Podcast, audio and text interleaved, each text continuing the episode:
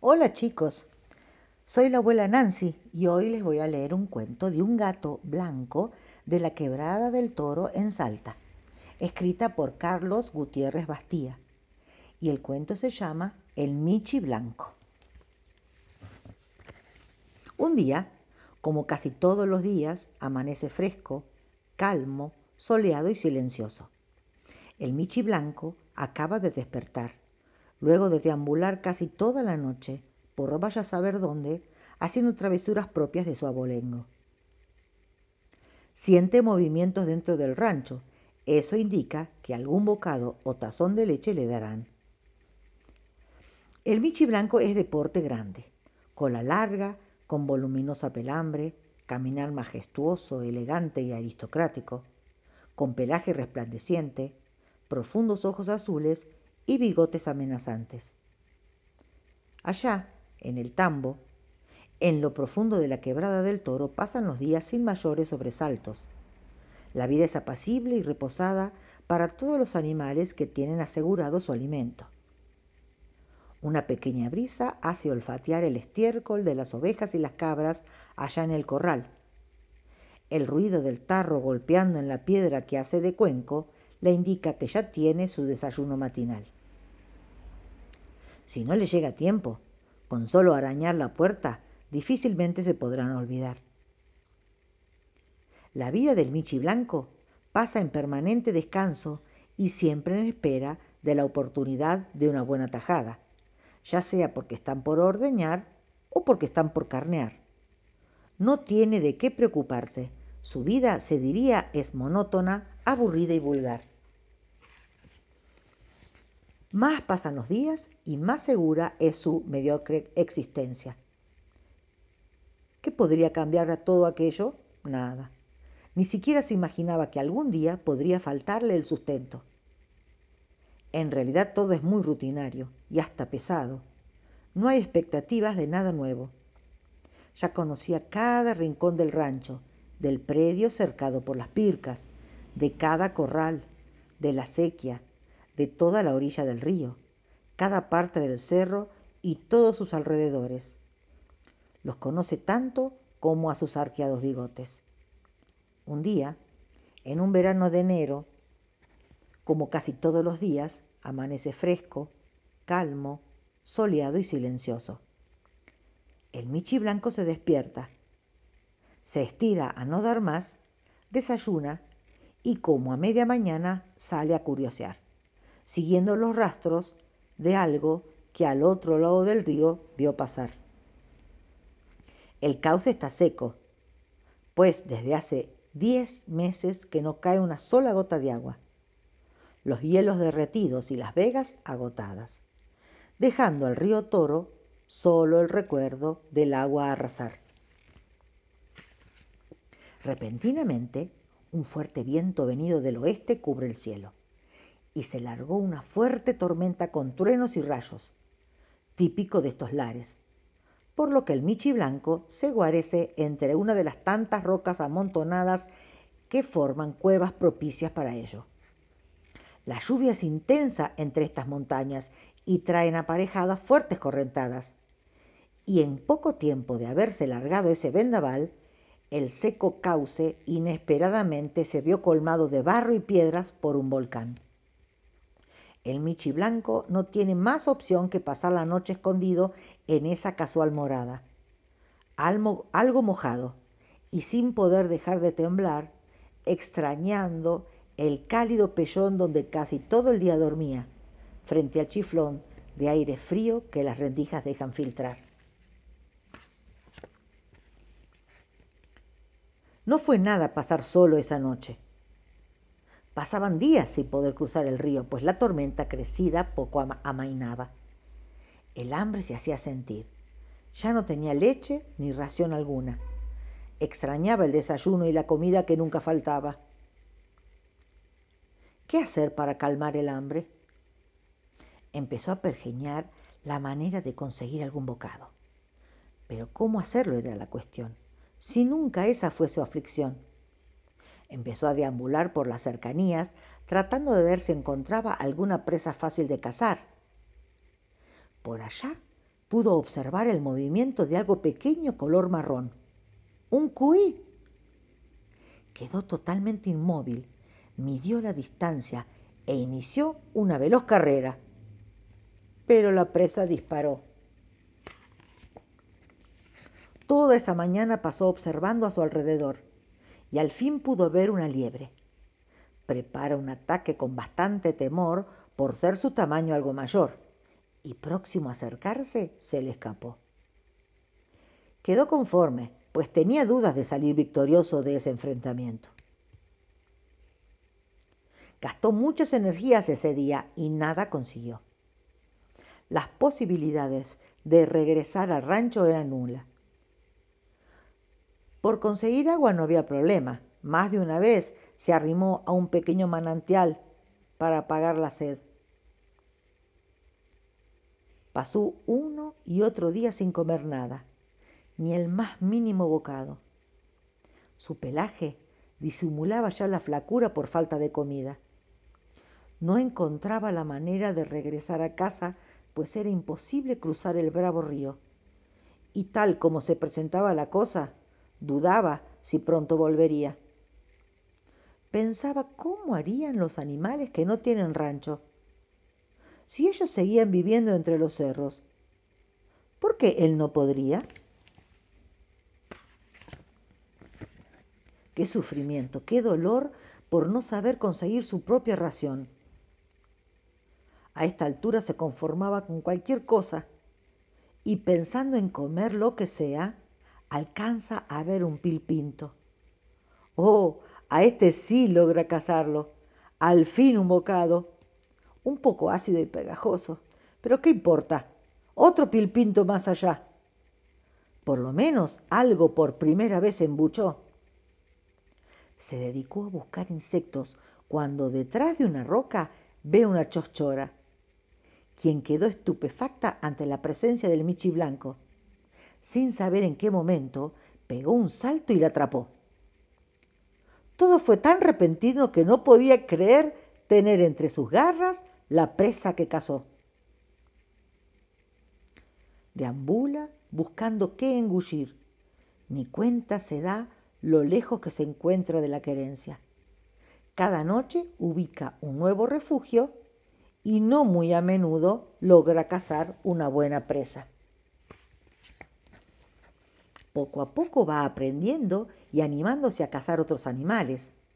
Así es que un guaico por aquí, una chochora o un arvejero por allá, le va dando seguridad en lograr su sustento. Y cuando el instinto llama a amar, rodando cerca de los ranchos, encontrar alguna michi en celo no es cosa de extrañar. Y así pasaba el tiempo. Las lluvias se fueron y en una de sus siestas tomó conciencia que no tenía que esperar que le traigan la comida. Tampoco era necesario entonces regresar al rancho. ¡Qué satisfacción lo invadió! Más tiempo corría, menos deseo de regresar tenía. Comienza a sentir una seguridad nunca antes vivida. Ganar su comida y refugio con astucia, esfuerzo y favor del Creador, es muy fortalecedor. Empieza a palpar la soltura y confianza que da la libertad. Tiene otro sentido despertar diariamente. ¡Ay, sí! Incertidumbre, en qué comer y en dónde dormir, pero qué sensación placentera da la audacia y el atrevimiento a valerse por sí mismo. Su caminar es más seguro, más ágil, sus músculos más elásticos. Salta de roca en roca, sus uñas más afiladas, su vista más aguda. No escapa rastro alguno sin que sea detectado. Su olfato sensibilizado capta fragancias diferentes. Aprecia el soplo del viento con sus diversos aromas. Su afinado oído escucha allá a lo lejos un trueno, los sonidos del momento, el silencioso latido de su corazón. Todo tiene más vivencia, explota de emoción. Pega un fantástico salto, corre entre cactus, pulares, añaguas, saltando entre piedras, descargando alegría y satisfacción. Ya no extraña el rancho. Allí todo era muy seguro, pero aburrido, monótono, pesado, apagado. Descubre que eso era lo que a veces lo fastidiaba y cansaba. Y era por no desafiar a nada. Claro que llevar este nuevo tipo de vida significa estar atento, mucho caminar, trepar entre rocas, rasparse, lastimarse entre airampos, quipus y tolas secas, sea para cazar o ir o huir ante la aparición de un zorro o de un terrible puma. Pinchos que se pegan en su ya áspero pelaje, que cuando se lame, cómo rayan su lengua las aitillas. Su aspecto ya no es el de un suave y pomposo bello Michi Blanco. Cualquiera que viera su mala traza pensaría que era un Michi abandonado. Se lo nota diferente, pero es un Michi muy feliz. Por nada del mundo regresaría a la vida pasada. Prefiere ser un Michi de mala figura, rotoso, mala apariencia y de poca facha, que regresar a quien era tiempo atrás, de muy buen porte, vista y pelaje, pero con una vida poco digna para natura. Al fin no depende de nadie.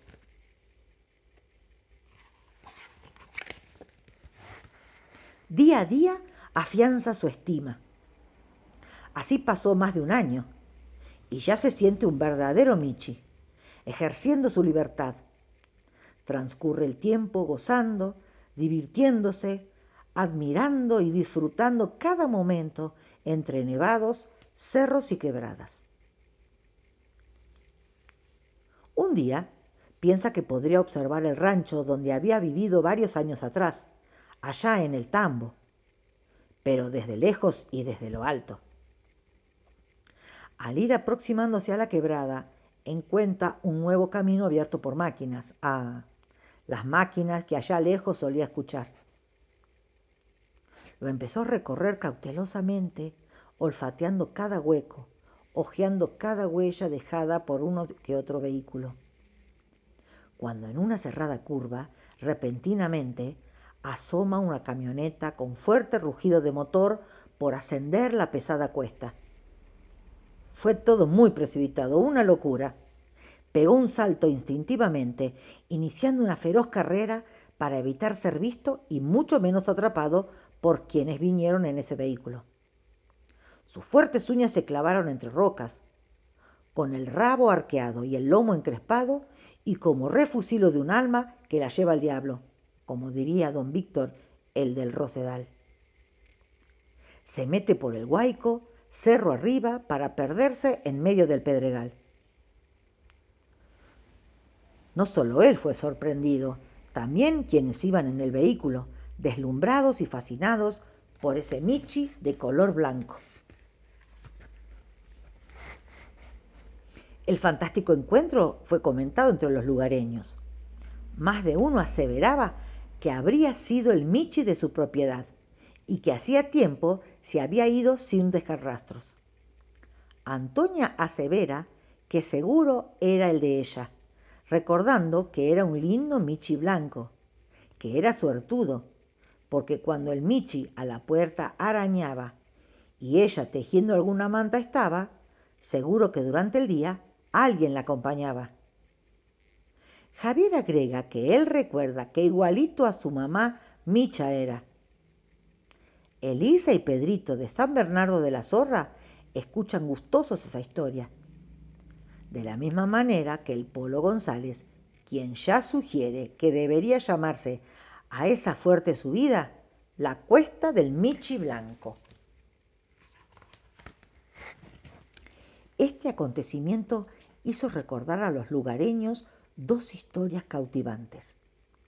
Una de la llamada Cabrita Eterna, que según dicen, habita esta misma quebrada más abajo y, según la leyenda, hace años se habría perdido entre los cerros y de vez en cuando aparece observando a quien pasa cerca para desaparecer raudamente hacia lo alto del cerro cuando es descubierta. También recordaron otros que hacía unos años atrás llevaron al rosal algunas llamas y dos de ellas escaparon asustadas por ladridos y persecución de algunos canes. Nunca más regresaron, pero suelen contar que a veces, en oscuras noches, se sienten sus pasos cerca de la capilla, donde se encuentran sus hermanas, tentándolas a los cerros a retozar.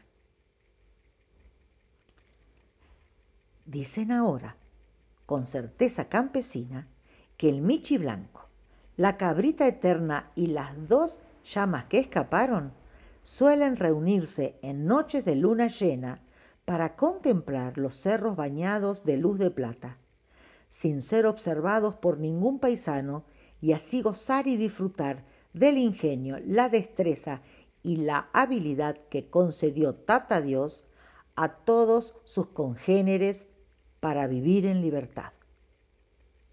Y colorín colorado, este cuento se ha terminado. ¿Les gustó, chicos?